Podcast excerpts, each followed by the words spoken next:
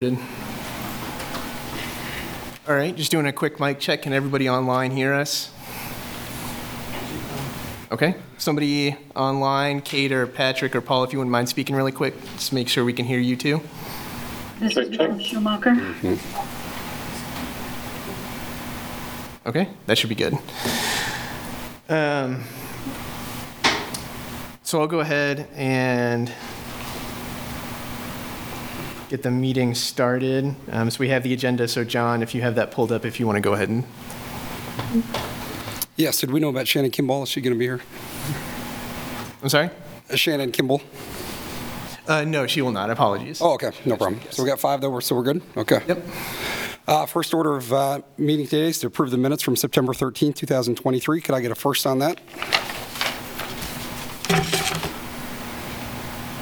I was not at the meeting, so I don't think I can uh, move, so move.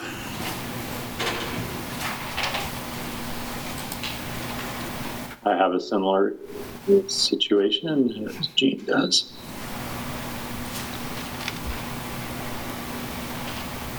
I think based upon my understanding, I, I can move that they, that, to approve the minutes. Thank you very much, Kate, and I'll be a second. All in favor, say aye. Aye. Aye. All right, Any opposed by nay? Any abstains? I'll abstain. Abstain, okay. And Paula, was that an aye for you? Yes, that was an aye. Aye, Okay, so, so uh, four ayes, zero nays, and one abstain. Uh, Next order of business is the election of a chair. Uh, My first term is up uh, at the end of this month. I have requested a second appointment, Uh, so whatever, if the body would like, I'd be more than happy to stay on as chair or, or in any other capacity as well.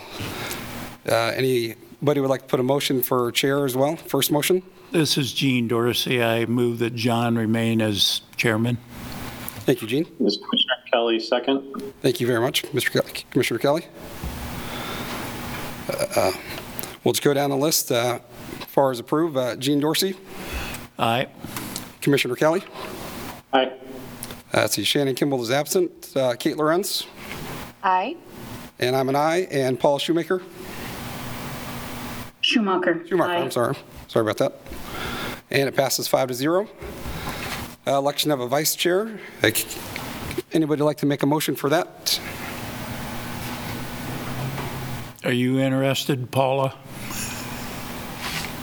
I'm not interested. How about you, Gene? Are you interested? I can do it. I think this is probably uh, maybe the last meeting of the committee anyway, depending on when the uh, city commission abolishes it, but uh, I'm willing to do it if nobody else is. I'd like to second that. So we have a first motion uh, for Gene Dorsey for vice chair. I'll be the second motion for that. All approved, say aye. Aye. Aye. Aye. Any opposed with a nay? Motion passes five to zero. On to number B2, to consider a request from Turn Halu LLC for an industrial bond IRB financing to obtain a sales tax exemption on construction materials and labor, the establishment of a Neighborhood Revit- Revitalization Act to receive a rebate on improved property tax value, and the establishment of a community improvement district to implement an additional 2% sales tax to complete a historic rehabilitation on the Turnhalle uh, building located at 900 Rhode Island Street, Lawrence, Kansas. And I'll turn it over to you, Sam. Yeah, uh, thanks for reading my giant block of text. Um, I always like making that as hard as possible for you all. Uh, so I'm going to go ahead and share my screen. Um, we can go ahead and get started.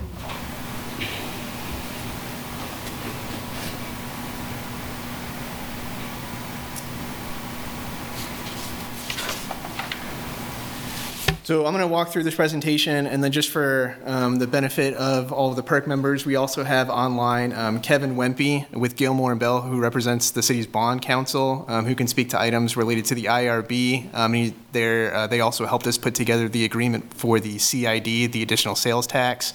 Um, and then we also have Sheldon Bartel with Grow America, uh, formerly NDC, who helped put together the, um, the but-for analysis. Um, And I just want to make sure, can everybody see the presentation? Okay, great. Out of the way. Um, So just a quick overview of the items we'll be walking through. Um, The project, the request, the analysis, the considerations that we had, and staff's recommendation. Um, So a high-level overview of the project. Um, It will be, um, the Turn Hall building is, uh, will be built on the one lot uh, that it's currently underutilized um, for a relatively lengthy period of time, um, located at 900 Rhode Island Street.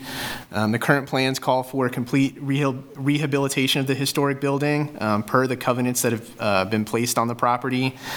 This will include some structural improvements, uh, mainly the windows, floors, exterior rehabilitation, and ADA compliance.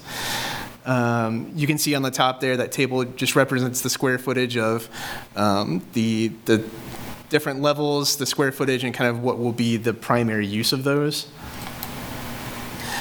Um, So the request from the applicant, um, the applicant had asked for a 15-year, 85% um, neighborhood revitalization area rebate. Um, After evaluation from the staff, um, from city staff, um, we've recommended a 70% NRA rebate.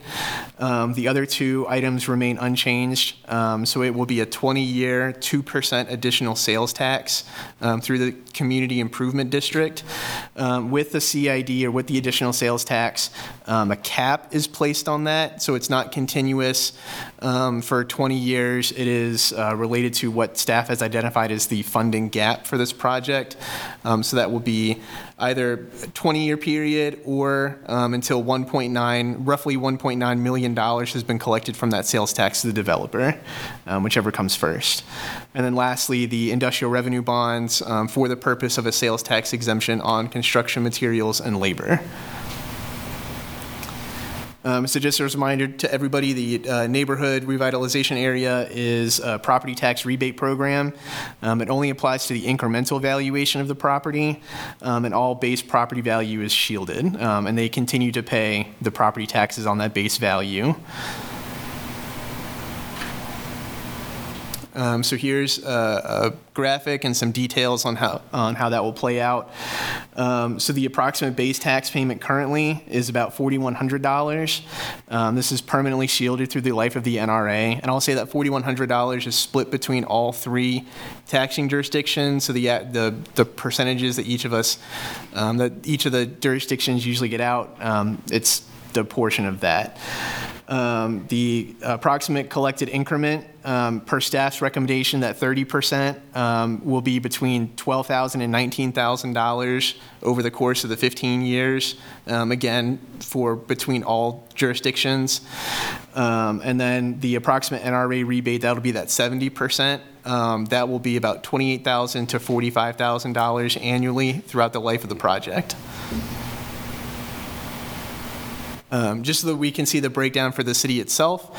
Um, The amount collected currently in- will, includes the current amount that they collect plus that 30% increment, Um, but that, the amount reimbursed is the breakdown of that, um, that portion of that uh, 28 to 45,000 annually. Um, So you'll see at the end, it's an approximate $163,000 over 15 years for the city. Um, Just some, just a reminder of all the previous NRA projects that the city has approved. Uh, Most recently, the New Hampshire Lofts and 700 New Hampshire, um, kind of running the gamut between um, affordable housing and um, pure commercial redevelopment. Um, For the Community Improvement District or the CID, um, I know we have, this board hasn't seen um, this incentive, an incentive request like this since the uh, KU Crossing project. So as a reminder, um, this would be an additional sales tax um, only at this property of 2%. Um, Again, there is a cap to the reimbursement for eligible expenses. Um, Staff has determined that number to be about, um, to be approximately $1.9 million for this project. Um, And the way that's set up is through an ordinance that establishes a district and then sets the terms as presented in the development agreement. And then lastly, the industrial revenue bonds, um, again, for a sales tax exemption only. Um, This is a conduit financing mechanism. The city is not on um, the hook or liable for the issuance of these bonds. Um, And there is, um, in that table, you'll see below, the uh, estimated sales tax exemption for the applicant would be roughly $260,000. Um, And then as part of the origination fee for the city, that's to be paid is approximately $20,000. Um, Going through the cost-benefit analysis, um, you'll see here, um, we do a 20-year analytical period, so that way we can see what happens um, once the project comes back onto the tax rolls as well, so we can get a full picture of what that looks like. Um, You can see for the city, county, and school district, it's well above um, our usual rate of about 1.25. Um, The city sees a a ratio of 5.31 um, with those uh, cost estimates broken out there as as far as incentive goes. Um, This is just a short kind of overview. Um, If you did look through the technical report towards the bottom, you'll see kind of the full breakout. Um, A lot of the cost benefit mainly comes from the sales tax that's a part of this project. Um, The city, the expected uh, sales that go on in the building will, um, the city uh, will see a great benefit from that. So that's where we had this high number from. Um, Just some uh, some final considerations. Um, The project is in alignment with our policy as well as the city's comprehensive plan, Plan 2040. Um, It meets our goals of increasing historic rehabilitation and investing in- in community arts and culture. Um, The historic covenant on the property uh, does determine the standards of rehabilitation and use, um, kind of limiting the ability to rehabilitate in what a developer might consider the most cost-effective manner, um, and incorporating a use that has a high return of- on investment. Um, So staff's recommendation, um, we do uh, believe that the project meets the requirements for all of the incentive requests that have been made, um, but we do uh, recommend that change from an 85% NRA to a 70% NRA rebate. Um, And we do have the applicant team here, um, if they want to just take a few brief minutes to, we have some visuals that they have. Um, We can go through that as well. Perfect. Thanks, Sam. Um, My name's Patrick Watkins. And I should ask, is this the time, Sam? Am I up at the right Yep, time? yep. Okay, cool. Um, Commissioners and Chair, my name is Patrick Watkins. I'm an attorney. I am representing Turnhalle LLC. Um, It's owned by local businessman Zarif uh, Hawk and his wife Mamie. Um, Mike Myers is here with me, and then there's a couple uh, public commenters. But I'm really pleased to be here. Um, in a way, this is another opportunity to celebrate a really great preservation achievement. Um, it's taken about 10 years to get to this point, um, but it's been an effort that's gone on over a decade to really save a significant part of Lawrence history. Um, You've seen that there is a letter in the packet from the Lawrence Preservation Alliance. It gives you a little bit of a history of what's happened at this building over the last 10 years. But it was, it was rescued. It was at the brink of de- demolition by neglect. Um, The LPA, it's a local nonprofit group called the Lawrence Preservation Alliance. They recognize the historical importance of the building. Um, Remarkably, they raised the money to purchase the building from its current owner. Um, They sought out, received a grant to replace the roof. Um, They put a covenant on the property, and they got it historically designated. And I've heard it said more than once, but it can't uh, be overstated. It's, it's really a miracle that this building is still standing. It's, it's the oldest community building in Lawrence. Um, And, and if you haven't, if you don't know what we're talking about, we're, we're talking about the building at Ninth and, and Rhode Island. It's really something that if you've driven by or walked by it, um, you've seen the potential of a really amazing old building that could be rehabbed. But it takes an incredible risk. Uh, LPA was the first group to take that risk, and they saved the building. Um, Since the time of those actions, um, they created a plan. Um, and the plan was to await a future developer to take on the project. But to get it protected, to get it from doing further damage, and prepare it from what we have today, which is someone willing to take a risk on the building. Um, I would like to have Mike come up and show you some pictures, talk about the, the project and the plans. Um, For us, this is part of a planning process that's taken us through the Historic Resource Commission. Um, We've had to meet with the, the State uh, Historical Society, we've had to talk with the National Park Service. There's a, a number of stakeholders that are watching this project and that we've had, to- had to seek uh, approvals from. Um, But I'll let Mike look at the plans and, and show you what, um, what we're planning for this property, and then I'll wrap it up with a couple concluding comments. Come on up, Mike. Good afternoon. Uh, Mike Myers with Hernly Associates Architects. I'm really thrilled to be able to talk to you guys about this project. Um, uh, Just on a personal level, I've lived in East Lawrence for 30 years, and I've walked by this building so many times, and um, it is, it's, it's a really remarkable that this building is as old as it is and is um, as almost untouched as a building as you can imagine of its age. Um, in, for context, it's 34 years older than the Douglas County Courthouse.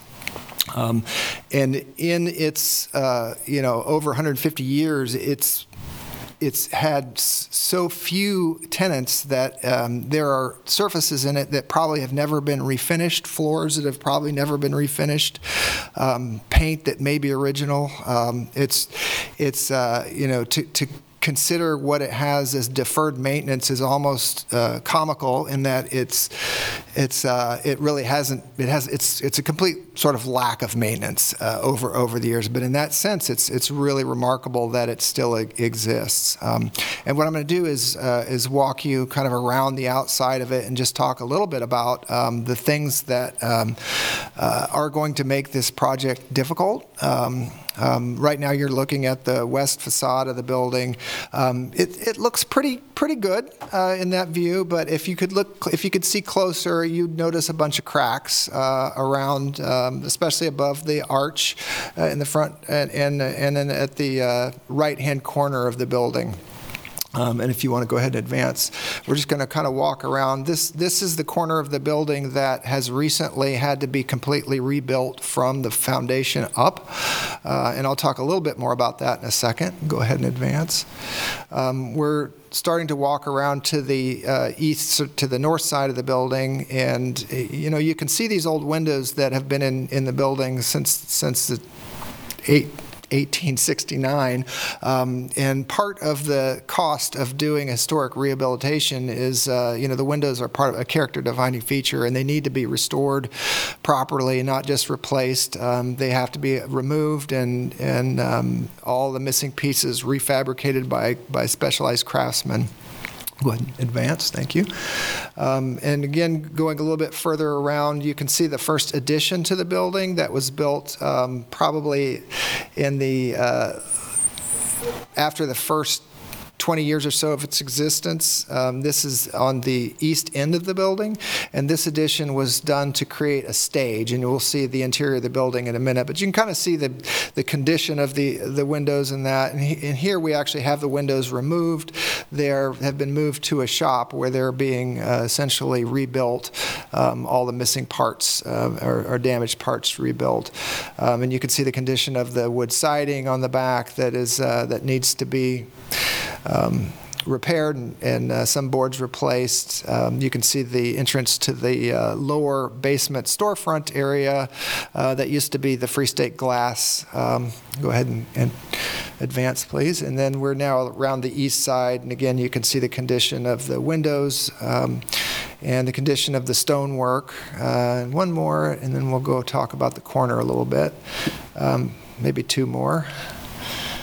Uh, That is the south, there we go, and we're good, there there we go, that's the south elevation at the, at the rear end, and you can see that part has some asbestos uh, laden um, siding that needs to be uh, abated, and uh, the condition of the siding below it uh, um, assessed. And uh, maybe advance one or two more here. There's the front. You can see that the steps are in bad shape. Um, One of the things about the building, uh, you know, there really weren't uh, much in the way of building codes at the time the building was constructed. So one of the things that we have to do is figure out how to get people into the building in a safe way and an accessible way. Um, in the case of these front steps, they will be rebuilt and there'll be a landing at the top so that the doors don't swing out over the steps. And in the case of this building, now you would have to effectively stand one or two risers down to be able to open the door. Um, go ahead and advance. And this is the corner of the building that uh, was structurally in the worst shape. It is sort of belled out. Uh, the walls are, are, are bu- bulging out. And uh, go ahead and advance. Um, some significant cracking there. Go ahead and advance.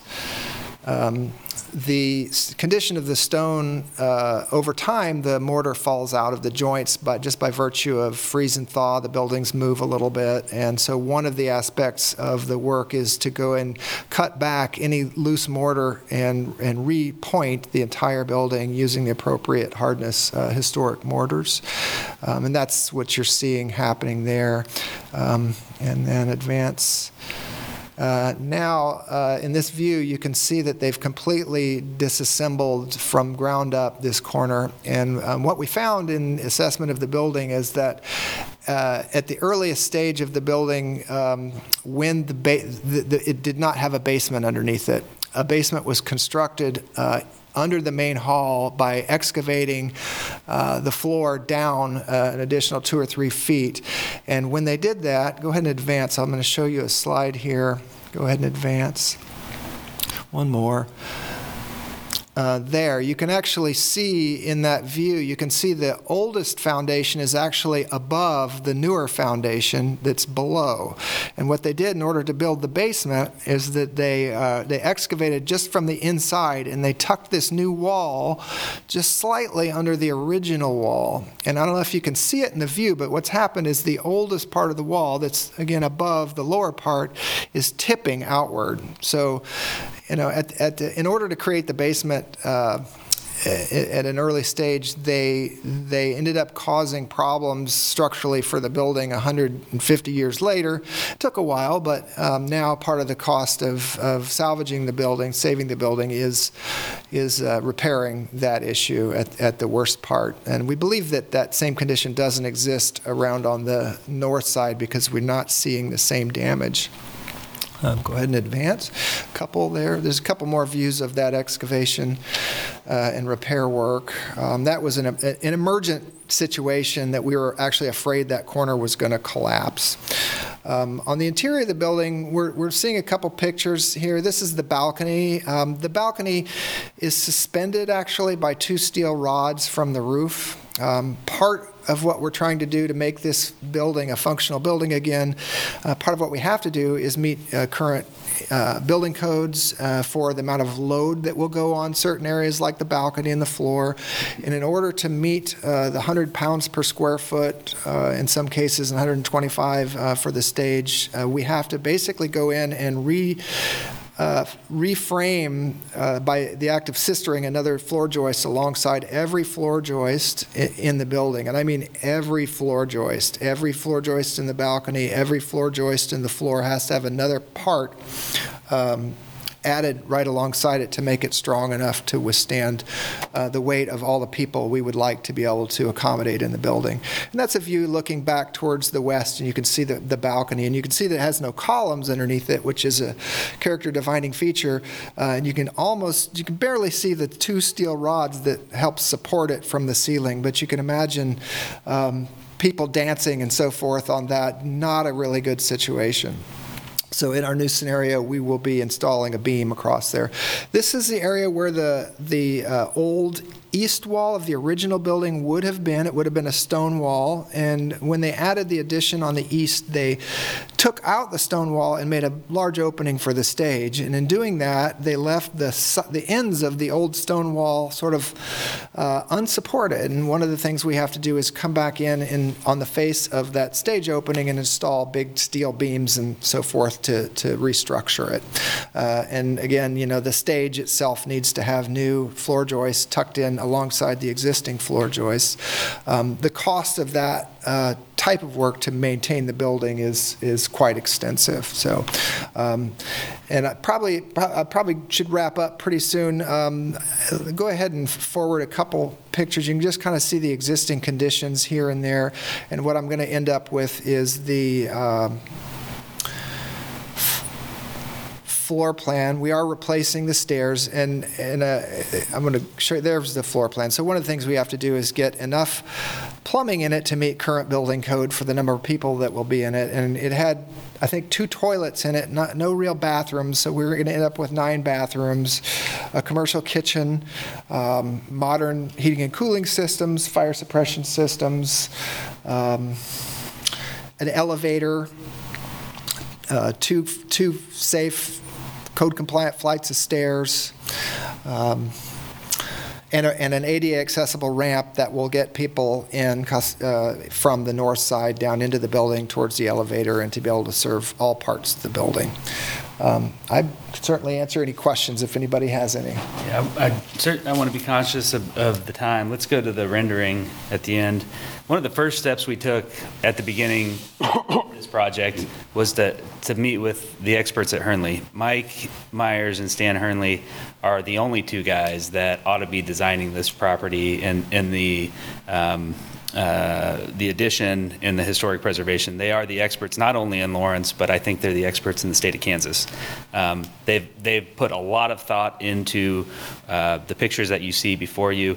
These pictures end up getting reviewed by the HRC. They get um, uh, reviewed by the State Historical Society, the National Park Service, and then the LPA before we can do anything.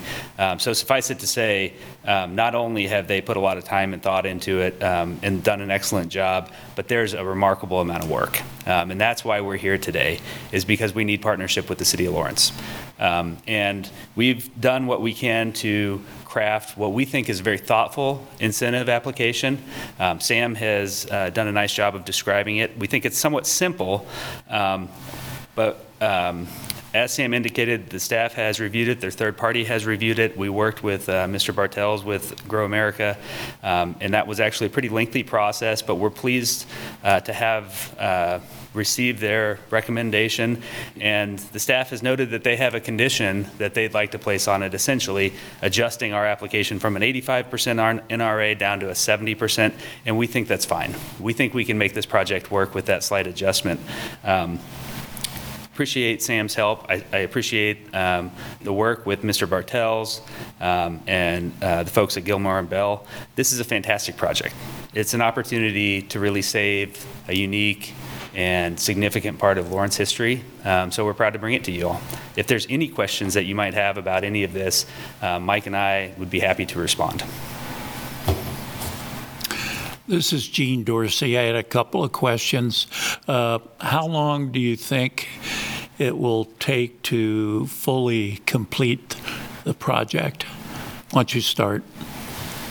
It's probably a little bit longer than a one-year construction timeline with what we have left to do. Um, I think our applications give us about two years to complete it all, if I'm remembering things correctly.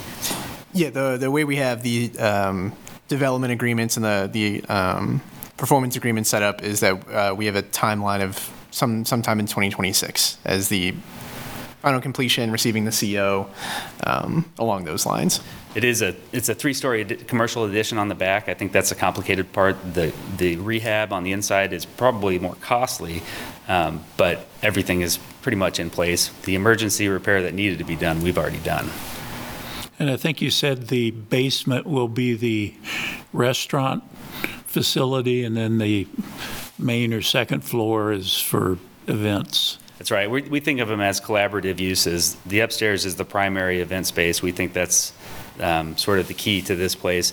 The, the downstairs will be um, a commercial, it'll have a commercial kitchen. We think it could have a separate tenant, um, but that tenant needs to be able to use it in coordination with the upstairs. Thank you. Sure.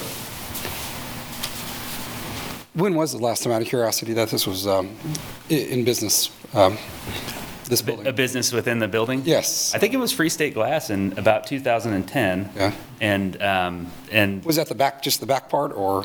they were, they were in the basement at that point in time. But um, if you're one of the lucky in Lawrence, you would have attended a party, you know, at any point in time, because they had an end-of-the-year party every year. Um, So I think that it was more known for the party at the end of the year than it was for the business. Um, But yeah, it's been. I'm Kate Lorenz, and I can second that. Good party. She's one of the select, I guess, yeah. And Paul, I believe, has a question? Yes, I'm just, uh, if I recall correctly, when uh, the previous owner, the building was linked to the house next to it, and there was a contingency for use of the parking lot across the street. I was just wondering, um, is it now just the building, or is there still a relationship between the three properties? Um, There is a- more of a relationship with the parking lot. Um, all- all- The house to the south uh, was also purchased by the LPA. It was sold to an individual, Angie Blair. Um, She owns that house. We have um, a boundary line agreement in essence because she extends over the the Park, or boundary line, and Turnhalle extends over the boundary line as well. So we've worked out an agreement uh, for maintenance along that line, and she um, has been, you know, one of the stops along the way to make sure that everything is, that's happening at the Turnhalle um, can, can happen without disrupting her uses. The LPA also bought the parking lot from US Bank to the north across 9th Street. Um, The developer has an option to purchase that uh, parking lot and will do so, uh, but that option is only available once the developer makes a substantial rehabilitation of the Turnhalle building.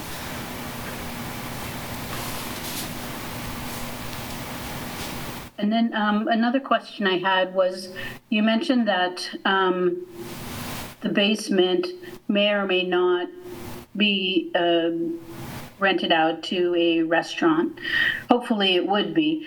Does that have any impact on the uh, benefits we're considering, except that it would be, um, or I guess, what, what impact does that have? Would that just be on the, uh, the revenue generated? Well, certainly the CID, it would have a, um, that we think that that's probably the main economic driver for the Community Improvement District. We need sales tax to be produced at this uh, building. Alcohol sales are not technically sales tax sales, um, so it's going to be food, it's going to be merchandise, it's going to be anything that's sold that would be generating a sales tax in the basement. That CID is the main uh, component of our incentive requ- request, but again, all that money that would be collected is in, in addition to what's already naturally correct, collected by the city and the state under the sales tax arrangement. Okay, I just, I live like a block away from the building, and um, I'm really happy to see work being done on it, but I'm also just a few blocks away from um, the hotel where a lot of restaurants have cycled through. So that was just the basis for my concern on that question.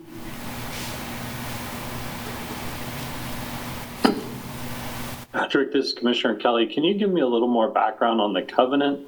How, you know, because one of the arguments for this is that there was a covenant placed on the property that is limiting how it can be used. How, give us the history of that covenant, how that was determined, and, and what the rationale behind that was. Sure. The LPA purchased the building from Rod Ernst 2014, a little bit later maybe, and part of its uh, plan was to make sure that it's protected historically. Um, So they got it designated, but they also went one step further. The covenant is really a historic protection so that anybody that is going to purchase it, rehab it, develop it, is going to comply with, with rehabilitation requirements. Um, I think that has a technical, I think all people that, that look at this building um, are going to want to do a historic rehab. Um, But one of the technical things that that does is that it's going to limit how you can change the floor plan. You're not going to be able to use it as residences probably. You're not going to be able to cut it up and to create new entrances. I think you're going to be confined. I don't necessarily think that the LPA has required any of that. They just said you have to comply with historic uh, preservation requirements, and this has to be a tax credit project, um, you know, overseen by the State Historical Society and the National Park Service.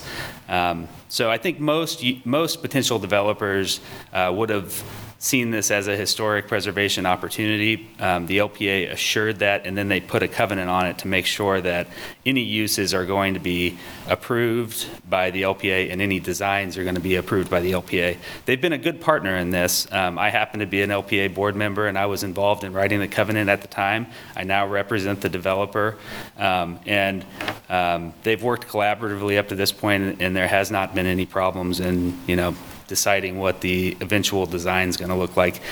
Dennis Brown is also here, and he'll probably make a, a public comment and- and could uh, speak to the LPA's position on some of these things.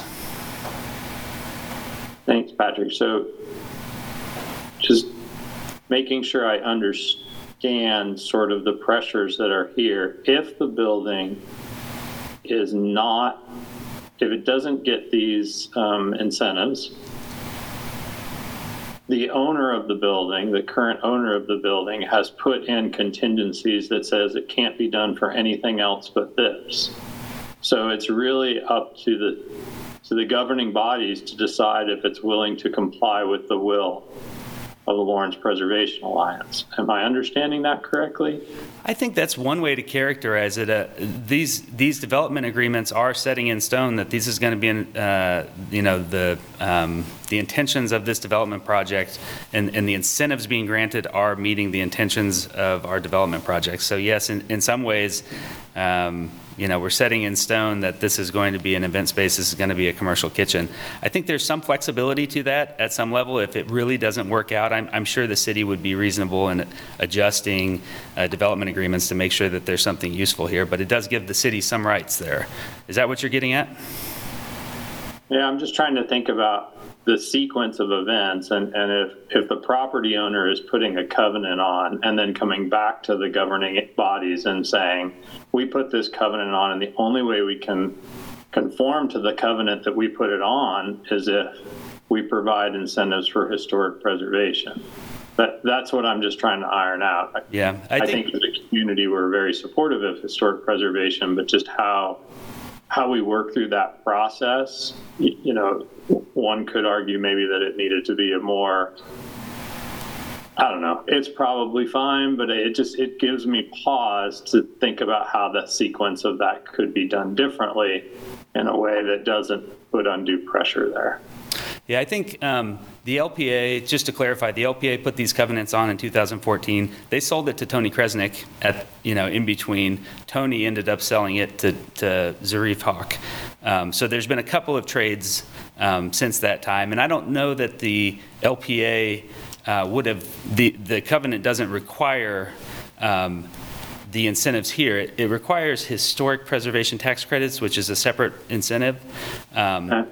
But uh, in this case, I think just from a practical matter, the LPA has come to recognize that it does need city partnership. It needs city, county, and school board help, or, or some form of incentive to get this project over the line. I think that's become a reality for everyone. I don't think it was envisioned when the covenant was written, though.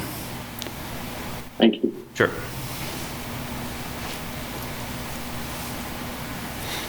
Any other questions uh, for the committee here from the advisory board? Sam, would now be a good time for public comments? Uh, yeah, you can go ahead and start the public comment period. Okay. You want to go ahead? Thank you. I guess just for the folks in the room, so everything's transparent. We couldn't get our clock to work. I'll be doing it on my phone, and I'll give you a countdown. So two, one minute, zero. Is that all right? Okay.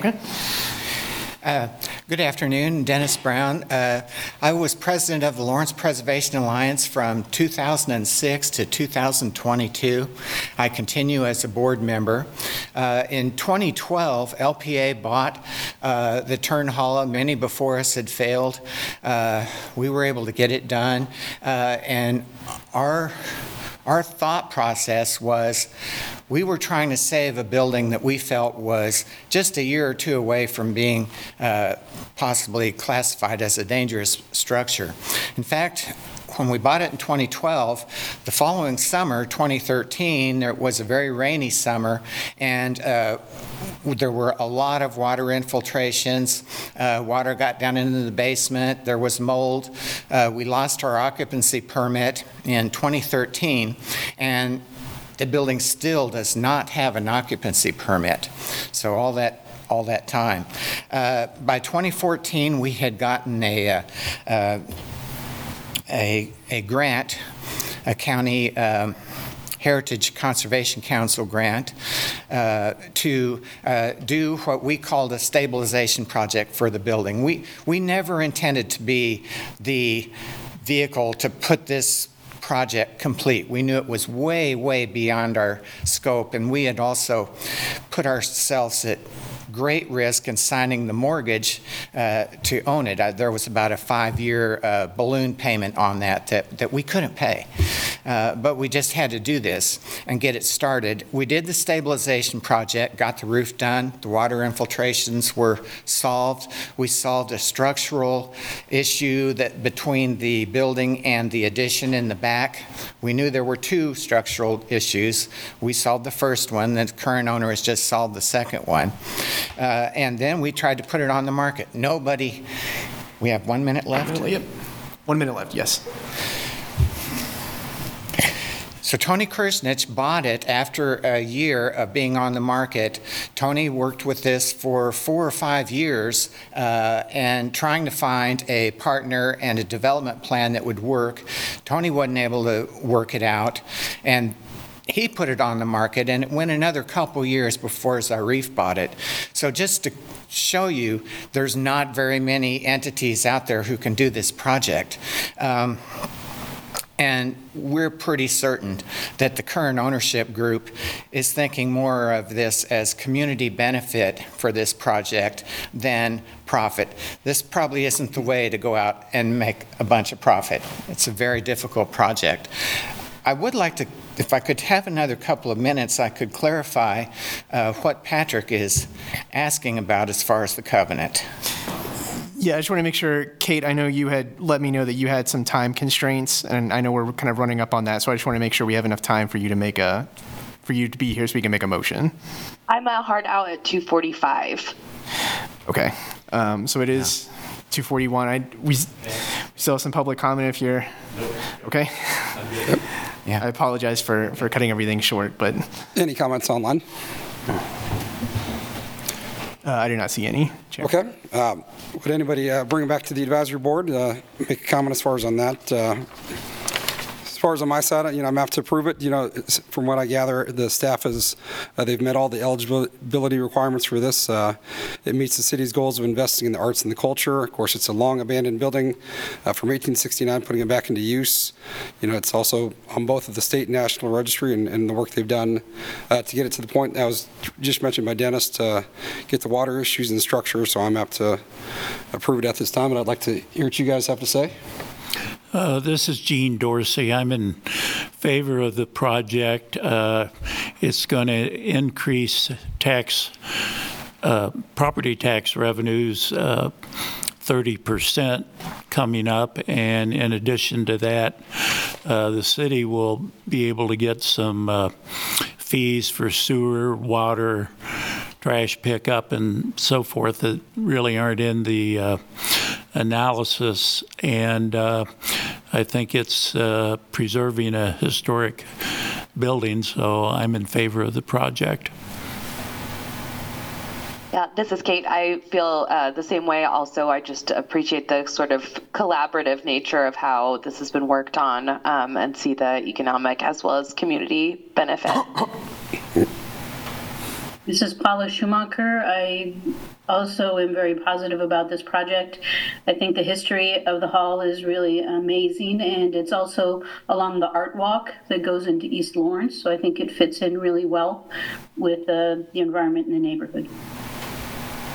Commissioner Kelly, supportive of the project. We as a community value historic resources and want to make sure we preserve historic resources. I really want to give a shout out to the LPA for taking what was a huge risk to try to save this building Yes, sir. um, and do that work. I, that, that is really significant. And anytime we can get um, community groups to, to, to work together to see to save those things which we as a community feel valuable, um, that, that that's a step in the right direction. So thanks to them. I agree. Thank you very much, LPA. Uh, That being said, can I get a first motion to approve this? This is Gene Dorsey. I so move. As far as I on the, second Second. Paula Schumacher. Are we moving uh, to make a motion at the city That's what I was- requested yeah, I was gonna ask 70% that. As far rate? as on Gina, would the motion be at the 70% NRA uh, with the IRB sales tax exemption and the 2% sales tax for 20 years? Yes. That is correct, okay. And Kate, is that correct on how you saw it? Okay. So I got a first by Gene Dorsey, a second by Paula. Um, We'll just go Yes. down. um, We'll just go, uh, Gene Dorsey, as far as on your vote? Aye. Aye. Commissioner Kelly? Aye. Kate Lorenz? Aye. I'm an aye as well, and Paula? Aye. Aye. Okay. And it passes five to zero. No nays, no abstains. and- There, Kate. And absent would be Shannon Kimball. Uh, Seeing no further comment from anybody from uh, present or online, I'd make like a mo- motion to adjourn, and we're adjourned. Gene Dorsey, I so move. Thanks, everyone. Thank you, Kate.